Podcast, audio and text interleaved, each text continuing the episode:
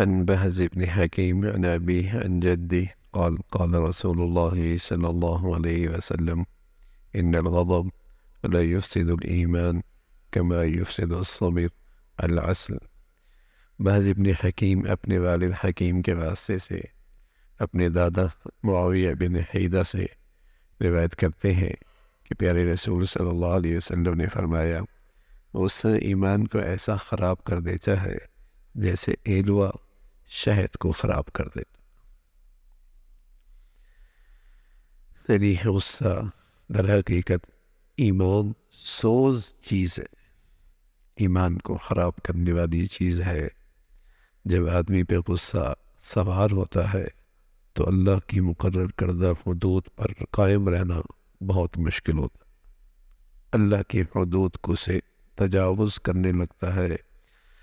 اور اس سے وہ باتیں ہو جاتی ہیں اور ایسا کچھ کر دیتا ہے جو اس کی دین کو برباد کر دیتی ہے اور یہ شخص اللہ کی نظروں سے گر جاتا ہے۔ اللہ کی رحمت سے دور ہو جاتا ہے۔ بنیاد کیا بنی؟ غصہ۔ میٹھا ہوتا ہے شہد، بہت میٹھا ہوتا ہے، لیکن شہد ہیلوے کی کڑواہٹ ایسی ہے کہ اس میٹھی چیز کی کی مٹھاس ختم کر دیتا ہے۔ ایمان بڑھیا چیز ہے، لیکن غصے کی خرابی اور غصے کا فساد ایسا ہے کہ ایمان والا اللہ کے حدود پہ نہیں کھڑا رہ سکتا۔ وہ کہہ دیتا ہے، وہ کر بیٹھتا ہے۔ غصے کی حالت میں اسے اندازہ نہیں ہوتا۔ کیا کہہ رہا ہے؟ اس لیے پیارے رسول صلی اللہ علیہ وسلم نے تنبی فرمائی ہے کہ غصہ اچھی چیز نہیں ہے۔ ہاں تربیت کرنی ہو، کسی سے کوئی بات کہلوانی ہو، کسی کو تنبی کرنی ہو، کسی کو، کسی کی اسے کہیں کہ سختی سے رہنمائی کرنی ہو، تو اس کا انداز ایسا ہو کہ جو مصنوعی غصے کی شکل بنائی جائے، تاکہ قابو میں رہے۔ کیا کہنا ہے؟ کتنا کہنا ہے؟ کتنا کرنا ہے؟ کس حد تک جانا ہے؟ جیسے وہ بچے کے ہاتھ میں اگر چوزا آ جائے، چھوٹے بچے کے ہاتھ میں کیا کرتا ہے اس کے ساتھ؟ تو غصے کے حالت میں آدمی اسی طرح شیطان کے ہاتھ میں آ جاتا ہے۔ جو چاہے اس سے کہلوا دے اور جو چاہے اس سے بلوا دے۔ پھر وقت کے بعد شرمندگی ہوتی ہے، لیکن بس اوقات ساری زندگی اس شرمندگی کا ازالہ نہیں ہو سکتا۔ ساری زندگی اس غصے کی حالت میں کیوں یہ حرکت کا ازالہ نہیں ہو سکتا؟ اس لیے پیارے رسول صلی اللہ علیہ وسلم غصے کو قابو میں رکھو۔ ایمان خراب کر دیتا ہے، دین خراب کر دیتا ہے۔ ایمان خراب کر دیتا ہے، دین بٹ ایمان بنتا ہی بڑی مشکل سے ہے۔ ایمان میں تازگی، ایمان میں خوبصورتی آتے بھی بڑی مشکل سے ہے، لیکن اس غصے کی حرکت کی وجہ سے مہینوں کی محنت، سالوں کی محنت جو ایمان کو سنوارا تھا، اس نے اسے خراب کر دیا۔ تو آدمی اپنا طبیعت، اپنا مزاج، اور خاص طور پہ آج کے زمانے میں، اس زمانے میں، جس زمانے سے وقت سے ہم گزر رہے ہیں، دماغی بوجھ اتنا ہے، طبیعتوں میں انتشار اتنا ہے آساب پہ جسے کہیں کہ دباؤ اتنا ہے کہ بچہ، بچی، بڑا، چھوٹا، سبھی غصے سے آپے سے باہر ہے۔ کسی سے غصہ قابو میں نہیں آ رہا۔ ذہنی انتشار آساب پہ دباؤ تو اس کی ضرورت ہے کہ آدمی اپنی طبیعت ایسی بنائے۔ پھر ایک عمر ہوتی ہے، اس عمر کے بعد تو پھر آساب بھی کمزور ہو جاتے ہیں۔ اور وہ چی دماغ اور آساب اس غصے کو قابو بھی نہیں کر سکتے، اس کا بوجھ بھی نہیں اٹھا سکتے، اس کی گرمی اور تپش بھی برداشت نہیں کر سکتے، تو صحت خراب ہوتی۔ صحت خراب ہوتی۔ تو پیارے رسول صلی اللہ علیہ وسلم نے اپنی امت کو نصیحت فرمائی کہ غصہ اچھی چیز نہیں ہے، تمہارا ایمان خراب کر دے گا۔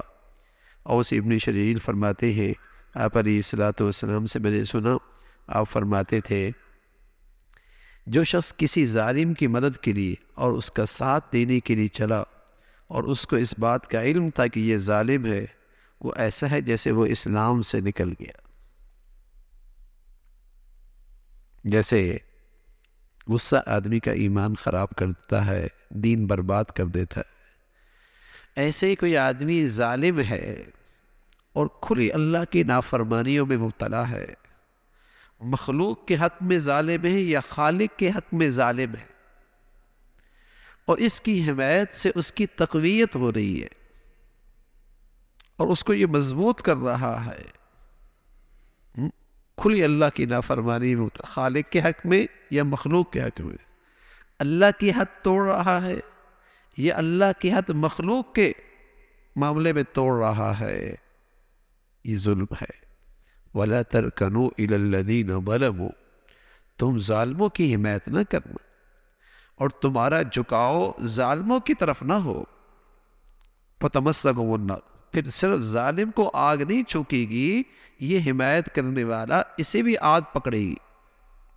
پھر اللہ کی طرف سے جو سزا ہے اور ناراضگی ہے، اس کا یہ بھی مستحق ہوگا۔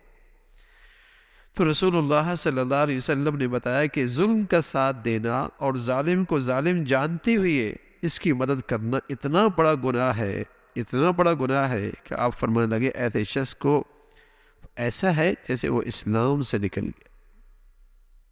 تو سمجھا جا سکتا ہے کہ خود ظلم ایمان کے لیے اور اسلام کے لیے کس قدر خطرناک ہوگا۔ جب اس ظالم کی حمایت کرنے والا کے ساتھ اللہ کے نبی یہ فرما رہے تو خود ظلم کرنے والا کا کیا حال ہوگا؟ اور خود ظالم کس درجے کا دین سے اور ایمان سے دور ہو جائے گا؟ تو خود سمجھا جا سکتا ہے کہ آپ علیہ صلاۃ وسلام کے ہاں اور اللہ کے رسول کے ہاں ظالموں کا کیا درجہ ہے۔ کہ جب اس کا ساتھ دینے والے کے ساتھ اللہ کے نبی صلی اللہ علیہ وسلم یہ ناراضگی کا اظہار فرما رہے ابن مسعود فرمایا کرتے تھے، آپ علیہ صلاۃ وسلام فرما لگے لئی المؤمن بالطعان ولا باللعان ولا الفاحش ولا البذی کہ آپ علیہ صلاۃ وسلام نے فرمایا کہ مومن آدمی لان تان کرنے والا نہیں ہوتا اور ایمان والا فحش گو بے حیائی کی بات کرنے والا نہیں ہوتا اور ایمان والا بد کلام، بری بات زبان سے نکالنے والا نہیں ہوتا۔ ابھی اللہ کے نبی نے فرمایا کہ ایمان کا تقاضا یہ ہے کہ اس میں وقار ہو، اس کے اندر پاکیزہ گفتگو ہو، اس کی بات میں تہذیب ہو، وہ مہذب ہو۔ فرمایا، یہ تو بات ایمان کے منافی ہے کہ لان تان کرتا پھر رہا ہے۔ بے حیائی اور فحاشی کی گفتگو کرتا ہے۔ بدی اور برائی کی تذکرے کر رہا ہے۔ یہ چیزیں ایمان کے منافی ہیں۔ یہ صحت مند ایمان کے ساتھ یہ برائیاں نہیں رہ سکتی۔ صحت مند ایمان کے ساتھ یہ برائیاں نہیں رہ سکتی۔ یہ برائیاں وہی آتی ہیں جہاں ایمان خراب ہو جاتا اور جہاں ایمان اپنی صحت اور اپنی خوبصورتی کھو بیٹھتا ہے۔ اللہ رب العزت ایمان کی حقیقت بھی نصیب فرمائے اور ایمان والے اعمال و صفات بھی نصیب فرمائے۔ اللهم لك الحمد كله ولك الشكر كله اللهم أعنا على ذكرك وشكرك وحسن عبادتك اللهم أعنا على ذكرك وشكرك وحسن عبادتك نستغفر الله ونتوب إليك